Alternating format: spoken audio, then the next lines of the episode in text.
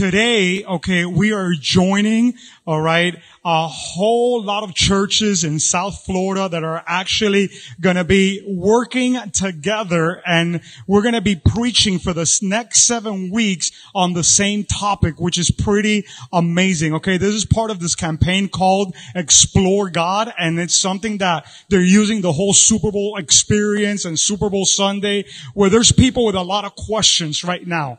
Right now, our city, guys, if you don't know, it's packed with people, you know, and all those people came for the game. They came, you know, for different things that has to do with media, with work, all these things.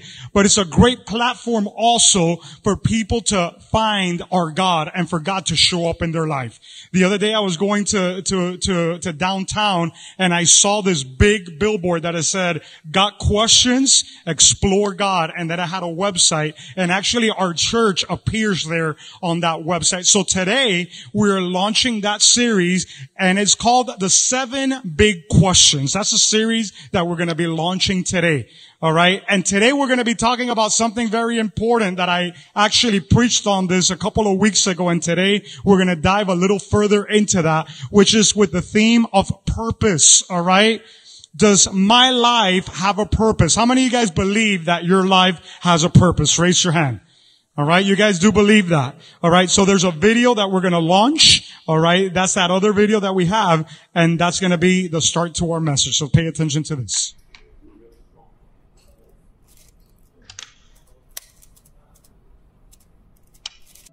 Why were we put here? I think everyone wants to know why were we put here? Why are we on earth?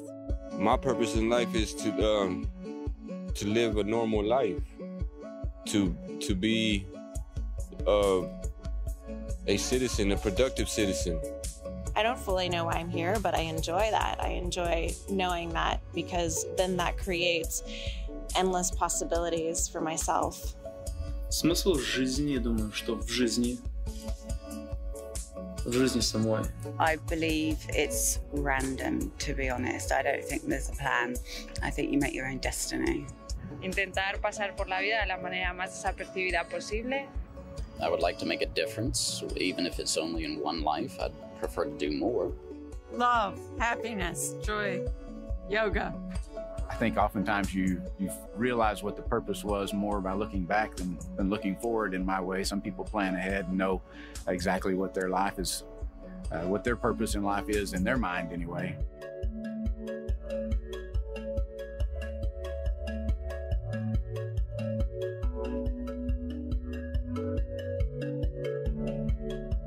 I, I find direction in life by just meditating daily, um, just coming out here to the beach.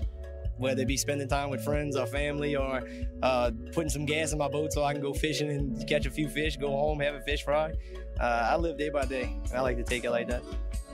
Society wants you to think that your life's purpose is all about work and making money and uh, moving forward from that direction, but uh, I think that's wrong, and I'm still trying to figure out what's right for me.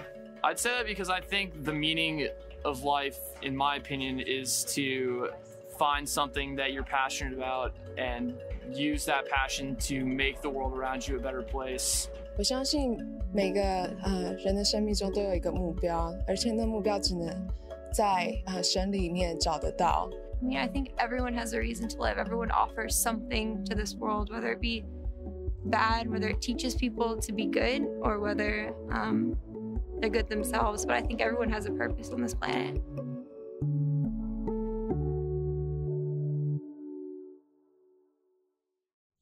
So as you guys just saw, all those are questions that many people ask themselves. And it caught my attention that one of the girls on that video said that she believed that life is just random. You know, whatever you think it should be, you know, however you wake up, you know, you just go ahead and, and you live your day. And, you know, for many years, that's the way that I lived my life. You know, for many years, I, I lived for the moment. That for many years I lived for the weekend and I know so many people like that, you know, they live for Friday to come around and Saturday to come around. And once Monday comes around, like, oh my God, we gotta wait five more days to Friday to come back. And then Friday, you're all happy. And then the weekend is here and like, oh, now I gotta go back to work. You guys know people like that?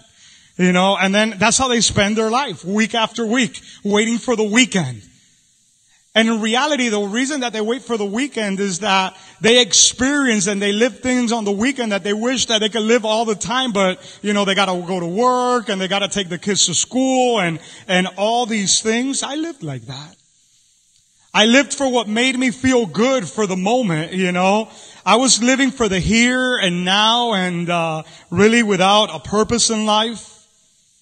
And the reality is that I lived life afraid. I was afraid of what was going to happen next. I was afraid of dying, and I know that so many people like that. You know, in trying to find meaning and purpose to my life, I was going out with friends. I was going clubbing and like, Pastor, at what age you were doing that? Because you gave your life to the Lord at 18, 16, 17, early part of 18. And I remember this not in specific, and I was sharing this with the youth on Friday night. I see some of them here. And I was sharing them this experience that, uh, you know, my parents had given me a curfew to come home. How many of you guys remember those parent curfews? You know what I'm saying? You need to be home at this time. You know? How many of you guys actually kept the curfew? Raise your hand. How many of you guys broke the curfew every weekend? Raise your hand. now I remember one day that, uh, I went out with my friends like around 9.30 at night and I didn't come back home till the next day at 7.30 in the morning. And when I got home, my mom and my dad were both sitting on the sofa with their hands crossed. And I was like, oh boy, I'm gonna get it. Oh boy, it's coming. You know, Cuban parents, when they get mad, you know, la chancleta will fly, the belt will come out, everything, you know, it's like, whoosh, and then the, you know, that boomerang, you know what I'm saying? That thing that just flies and it just comes back to them. I don't know how that works, man. But I remember the grief and the pain and my mom and my dad and they were like telling me, why did you do this to us? We called 911. We thought that something had happened to you. You know, I had grown up so overprotected that I went to play in the front yard. I might get hit by a car, you know, so now I'm out all night. I don't come back. It was crazy. So it was the time right after that that I go out. And I remember I was in South Beach with some of my friends all the way, you know, by the pier. And I remember that I needed to get home, okay, in a certain time and I'm there hanging out and when I look at the watch, I had 10 minutes to get home and I was living, I was living by Shenandoah Park and I remember that I, I told my friend, we gotta go. And he goes, why do we gotta go? I was like, I gotta be home in 10 minutes. If not, I can't go out tomorrow. And he looked at me, he goes, don't worry, man, you'll be home in 10 minutes. I'm like, you don't understand. I don't live here in the beach. I live all the way. We gotta catch, you know, the expressway. We gotta get off in the Gables and go across 22nd Avenue. He goes, we'll be there in 10 minutes. I'm like, how you plan to get me there in 10 minutes? Guys, we got in that car and we hit 120 miles per hour on the curve that you're going to I-95 when you're coming from the beach. That curve to get to I-95, that is just one, you know, it's just one lane. I remember looking out my mirror, I was in the passenger seat and looking at the wall that is there, like this close to my face. That night as I was driving, I mean, as he was driving and I was getting driven home, I remember that I said, any of these nights I'm gonna die. I'm playing with my life. Trying to find joy, trying to find meaning, trying to find happiness. We got home, you're not gonna believe it. This is crazy what I'm gonna tell you, but we got home in eight minutes in eight minutes from the pier in South Beach to 22nd Avenue and Coral Way in eight minutes. And the guy gets off, he's like, didn't I tell you that you get home on time? You still got two minutes to spare. Like two minutes to spare. I'm about to have a heart attack here, bro. And when I got in bed that night, I was like, Lord, I am playing with my life. I didn't know God. But I'm like, I am playing with my life. You see, a lot of us in life trying to look for purpose, trying to look for meaning, trying to look for happiness, we'll go and we'll do all these kind of things. And the reality is that the way that I was feeling inside, and this made me feel, I was still feeling empty. I was still thinking that I was gonna die.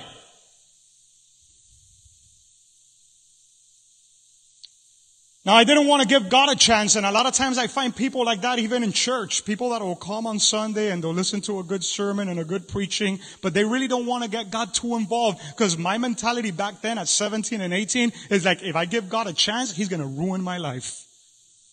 If I give God a chance, man, I gotta follow all these commandments. Man, none of these commandments are fun. I don't see no commandments that says, thou shalt have fun. There was none of them. Thou shalt have girlfriends. None of those commandments. So I was thinking, God is gonna ruin my life. But I had this in my mind. I don't want to go to hell. And I know that the way to go to heaven is through Jesus. I already had all of that in my mind. So what I told God is like, God, let me live my life. And then when I'm about 70 or 80 years old, that I've already done everything that I want to do in life, then at that time, I will accept you as my Lord and Savior and I'll live for you. Have any of you guys ever thought that before? That's the way that I was living? Like, God, don't mess me up now. I got some good plans. But later on, then you and I could talk because I don't want to be in hell. That was my mentality. Looking for purpose, looking for, for, for, for meaning to life. You know, and, and most of us don't spend too much of our time thinking about these questions. Most of us don't spend our time thinking about this, but, but we live like that. I feel like they're taking pictures of me with those lights over there. Now, if you do think about them, you know, even those people that are here today that, you know, you've been walking with God for some time and you've been going after Him and, and, and all that, even finding answers to life's simple questions sometimes is difficult. Questions, for example, like, who should I spend my time with? Where should I work? How should I spend my money? These are questions that have to do with purpose and sometimes we don't even know. So we just spend all our money in this. You know, I was hearing a report of how many people in the U.S. get in debt in the month of December. Why? Because they start buying Christmas gifts for everybody and using their credit card because they want to please everybody, but they forget that January is going to come around and those bills are going to show up in the mail. And you're like, why is this bill so high? Well, because you bought so and so a perfume, you bought this guy's shoes, you bought that guy a jersey, and all of a sudden, because you think that that's going to make you feel good and loved by people. And here's a few quotes about purpose. Some people said some of these things. Number one, this guy named Leo Tolstoy, he said the following. Then what is life for? To die? To kill myself at once? No, I am afraid. To wait till death comes? I fear that even more. Then I must live, but for what do I live? in order to die? You see, some people are living like that. Why do I live just to die? Then Ernest Hemingway. How many of you guys know Ernest Hemingway? Every time you go to Key West, oh, this is where Ernest Hemingway lived and this and that. Look what he said. Life is just a dirty trick. A short journey from nothingness to nothingness. They said that a lot of the things that he wrote, he wrote them while he was drinking. I guess he wrote that while he was drinking. Life goes from nothingness to nothingness. Henry David Theodore said, the mass of men live lives of quiet desperation. So many people are living lives of what? Of quiet desperation. So many people are living lives just in depression. Oh, Pastor, but those are people out there. No, in the church. You see, even last year, we had news of pastors that committed suicide and took their lives. Because why? Because they, they were living in, in this, in, in this quiet desperation that nobody knew about.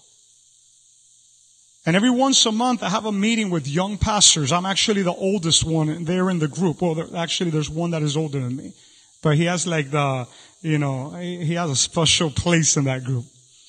But the reason that we do that meeting is not so that we could discuss what are we doing in our churches and how are we advancing the vision and this and that. The reason that we do those meetings is that I had a burden in my heart with those young pastors. How are you guys doing, man? How's your family? How's your prayer life? How are you walking? How you dealing with the things and the pressures inside? Because being a pastor is not, you know, a walk in the park. You go through a lot of stuff. Just last night I got an email like at 1045 at night that is going to cause me to mobilize a lot of things and it has to do, you know, with an article that came out in the Orlando Sun Sentinel last week, all right, about, about schools that use the step up fund that is actually a grant of, of, of money that comes in. And a lot of our kids at our school use those grants to come here. Well, in that article, it said that these schools were discriminating against the LGBTQ. And our name appeared in that list. In a list of like 136 churches. Well, guess what? The, these people that are running for politics now, they're trying to use that in order to gain favor of votes and everything. And they said, we want to talk to all the companies that are funding these grants. For example, one of them is Wells Fargo and different banks, First Bank and all. He goes, where are you guys at? And just from Friday to now, they've defunded the fund by $6 million. So there's going to be a trip to Tallahassee by Tuesday morning. They're trying to organize pastors and parents. And if you have your kid in our school, man, this is a moment that you consider going over there. Why? Because next year there might not be a grant money. So right now, after this service, I'm actually having a board meeting before the other service because we need to make decisions. So all these different pressures and different things will get you to the point that you're constantly running. But when you think about the life purpose and meaning, you put that to the end till you're finally in bed and you say, you know what, all this running around and all these things, does it really have a purpose? And a lot of times the, the, the, the, the thing that most knows the real you is your pillow. Because sometimes you could be sleeping next to a person and that person next to you does not even know all the issues that you're going on inside your heart. The first person that asked themselves questions about the meaning and the purpose of life was this king of Israel back in the day. And his name was Solomon. And he writes in one of his books, if you guys could go to Ecclesiastes chapter 1 verse 2, look what he says. He goes, everything is meaningless, says the teacher. Completely meaningless. He's starting out this book and he says everything is meaningless. You imagine that? That to me sounds like a guy in depression, man. You see, in his introduction and later on as in conclusion, he implies that riches, power, status, education, sex, adrenaline, knowledge, you name it, all these things will not give us meaning. They can maybe give us a temporary high that you feel good for a little bit. But once that high leaves, then you're back to the same questions. And in verse 16 through 18, if you guys could go there, Ecclesiastes 1. He's going to talk about some of the stuff that he did in order to, to find meaning to life. And he said, I said to myself, look, I am wiser than any of the kings who ruled in Jerusalem before me. I have greater wisdom and knowledge than any of them. So I set out to learn everything from wisdom to madness and folly. But I learned firsthand that pursuing all this is like chasing the wind. The greater my wisdom, the greater my grief. To increase knowledge is only to increase sorrow. What a crazy statement that is. To increase knowledge is only to increase sorrow. And then in chapter 2, starting in verse 4, he continues writing, I also tried to find meaning by building huge homes for myself and by planting beautiful vineyards. I make gardens and parks, filling them with all kinds of fruit trees. I build reservoirs to collect the water to irrigate my flourishing groves. I bought slaves, both men and women, and other were born into my household. I owned large herds and flocks, more than any of the kings who have lived in Jerusalem before me. I collect a great number of silver and gold and treasure of many kings and provinces. I hired wonderful singers, both men and women, and had many beautiful concubines. I had everything a man could desire. So I became greater than all who had lived in Jerusalem before me, and my wisdom never failed me. Listen to this verse. Anything I wanted, I would take. That is crazy. Anything I wanted, I would take. I denied myself no pleasure. I even found great pleasure in hard work, a reward for all my labors. But as I looked at everything I had worked so hard to accomplish, it was so meaningless. Like chasing the wind, there was nothing really worthwhile anywhere. Imagine this, man. I'm reading that and I'm starting to get depressed here as I preach to you, man. And he finally gets to this conclusion in chapter 12. At the end of his book, at the end of his life, verse 1, then verse 7, and then verse 13. It says this, don't let the excitement of your youth cause you to forget your creator. Honor him in your youth before you grow old and say, life is not pleasant anymore. That's so powerful. Young people that are here. Don't put off God to later thinking that he's going to make your life boring. Go after him while you're young because life will bring you problems. And if you don't get God now, your heart is going to get hardened later on. And it'll be harder for God to be able to work in your heart if your heart is already like a rock. You need to make sure that at your young age, man, you go after him. Verse 7 says, For then the dust will return to the earth and the spirit will return to God who gave it. And verse 13, this is the whole story. Here is my final conclusion. Fear God and obey his commandments, for this is everyone's duty. So at the end of his life, this is the heart of today's message, guys, and I want you guys to get this down and write this down. Life is meaningless without God, but God gives meaning to everything. Life is meaningless without God. If you're just going to live life without God, you're not going to find any meaning. But God will give meaning even to the smallest thing in your life. You'll find meaning even in the little details. Your purpose, guys, is in God. I want to repeat that again. Your purpose is in God. You cannot find your purpose outside of God. Because he's the one that had a purpose for you before you were placed here on this earth. You will never find your purpose outside of God. And here in Numa Church, we are big on that. Part of our vision, and like I said in that video, we simplified our vision to four phrases, and one of those phrases is live on purpose. Can you say that with me? Live on purpose. Live on purpose. Live on what? Live on purpose. We want you to live on purpose. We don't want you to live a meaningless life, an unfulfilled life. Like I said a few weeks ago, I don't want you just to simply exist. I want you to live, man. God wants you to live. And if you are here and maybe you're new, you've joined our church, maybe you're checking us out, maybe you're watching online, one of the tools that we have for that is our growth track. And today we have step one of our growth track as soon as we finish the service. And the growth track is designed to help you discover your purpose in life. What makes you tick? What makes you go? What do you get excited about? What are the things that get you excited in life? I want you to consider your life today. This is the first weekend of February, okay? We're still starting the year, alright? First month went by already, but we're still starting the year. Alright? I want you to consider your life.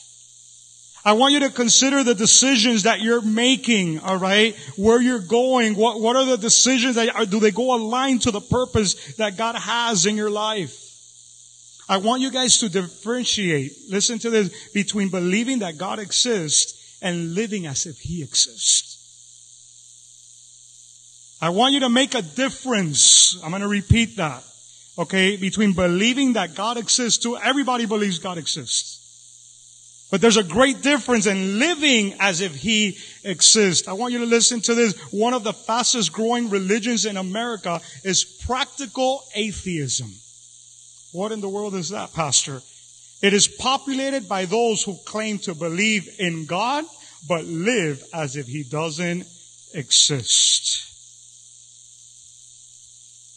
So when you live life as if God doesn't exist, oh, but God is there, or you live life like He doesn't, you do whatever you want. And there's no purpose. You live frustrated.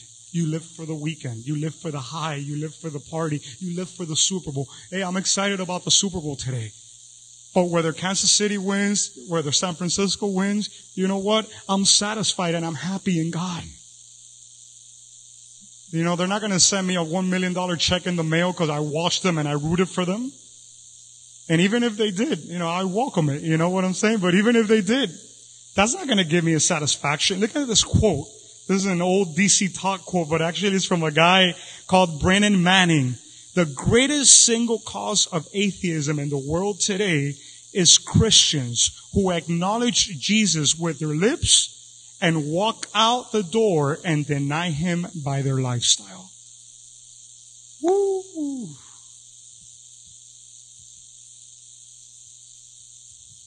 You see, at the end of the day, church, I'm going to start wrapping up. When you're taking your last breaths in life, when life is coming to the end, and you've already lived all your years, you're not going to be longing at that moment and saying, man, I wish I would have made more money. At that moment when life is coming to the end, you're not going to say, man, I wish I would have achieved more status. I wish I would have networked with so and so and with so and so because that would have helped my company move forward in life. When life comes to the end, that is not what you're going to be thinking about. And that's why I'm wearing this jersey here today. Because last week when I heard the news that Kobe Bryant was in a helicopter that crashed and that he was dead, I couldn't believe it. I couldn't believe it because I, I was like, here's this 41 year old who had an amazing life, has a beautiful family. He's doing all these amazing things. And here goes his life. As a basketball fan, I was heartbroken. But you know what broke my heart even more? I want you guys to look at this. As a father, thinking how those final seconds must have been with his daughter on that helicopter. I wonder how those final seconds were when they knew that they were lost in that fog and that they were diving. The story said that they might have hit that mountain at about 185 to 200 miles per hour. You imagine that? I imagine what was the last few second conversation that he had with his daughter. As he hugged her, he didn't say, man, I wish I would have won two more championships so that I could beat Michael. He didn't say at that moment, oh, I wish, you know, I would have signed a bigger contract with the late. No, he didn't say none of that. You know what the most interesting thing is? That it says that before he got on that chopper, he had been at church at seven o'clock in the morning. That's crazy. You see, and this whole week to me it was it's crazy. Because I really believe that he had fulfilled this purpose in his life while he played, but now so much more life ahead. 41 years old. But I stood in this platform two weeks ago and I said that your days here on earth are determined by the purpose that God has for you. So whenever your purpose is done, it's time for you to go. It's no need for you to stick around. Whether you're 41 or 85, if you're 85 and you're like, man, I have pain all over my body. Like I told you last week, I was talking to my mom. She turned 85 and I go, mom, how does it feel to turn 85? Cause I'm turning 43. And she goes, when you turn 85, everything hurts. And I was like, esa no es la respuesta que yo quería. I don't want to hear that, man. What do you mean everything hurts at 85? And she goes, it hurts to get out of bed. I'm like, to me now, it hurts to get up from bed. You know what I'm saying? But God still has her around. And you see some people that they're living, and you're like, hey man, what's going on? There's still a purpose. And the question that I ask you today as you sit here, do you know what's the purpose that God has for you? Do you know why God put you to walk on this earth for? Are you living for that purpose? At least are you taking steps? Listen, at the end of the day, I think it's always a journey. And what I mean by that, I feel that you're always going to be walking towards your purpose. I'll never forget, and I'm going to close with this. I started working in church in 1999. I was just about 22 years old. And I couldn't believe I was already working in church. And I remember a pastor called me to his office and he told me the following thing. He told me, Chris, Do you notice that you're 22 years old? You're already working in church. You're about to get ordained as a pastor. He goes, you are already walking in the purpose that God has for your life. He goes, there's people that will live all their life and never find out what the purpose for them is. And you're 22 and you're already walking in them. And he told me the following. He goes, just make sure you stay faithful to God so that you don't miss out on what God has for you because you're already walking in that road. I was like, whoa. Those are some wise words, man. Because as a pastor, I can mess it up easily. But if I continue walking in faithfulness and in integrity, you know what? I started my journey at 18. At 22, I was working for church. You know what? That's it. But it's not that I arrived every day. Every day I continue walking in that purpose. That's the plan God has for each of you. A beautiful purpose and a beautiful plan. And I want to end with Jeremiah 29 11. Most of you guys, if you're Christians, you know that verse. But if you're not, I want to let you know what it is. And if you already know it, I just want to remind you of it. Jeremiah 29 11. For I know the plans I have for you, says the Lord. They are plans for good. How are God's plans for you? For good and not for disaster. To give you a future and a hope. So the Bible says that God knows the plans that He has for you. Who knows the plans? God. The question is if you know the plans that He has for you. He knows them to you. Do I? I want you to close your eyes right there where you're at. Life is meaningless without God, but God gives meaning to everything. Right there in your heart, I want you to take this moment and just tell the Lord, Lord, I want to live for the purpose that you have for my life. I want to live for the plan that you have for my life. Lord, I am tired of living a meaningless, purposeless life. And I want to go after you, God. I want to be diligent in looking for that purpose. I want to go after it with all my heart. I don't want to waste my time here on earth. So, Father, I pray for each person that is in this room right now. All those that are asking questions, all those that are in a transition in their life, all those, Father God, that have found their purpose and little by little they're advancing that purpose. I pray for all of us, Lord, for your grace, for your favor, for your goodness, for your guidance, Holy Spirit. Let us be sensitive to your voice. And let us take advantage of the tools that you put in front of us, Lord.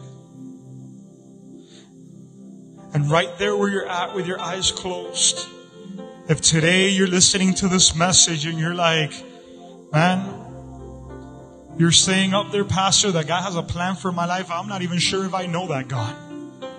I don't even know if I have a personal relationship with that God.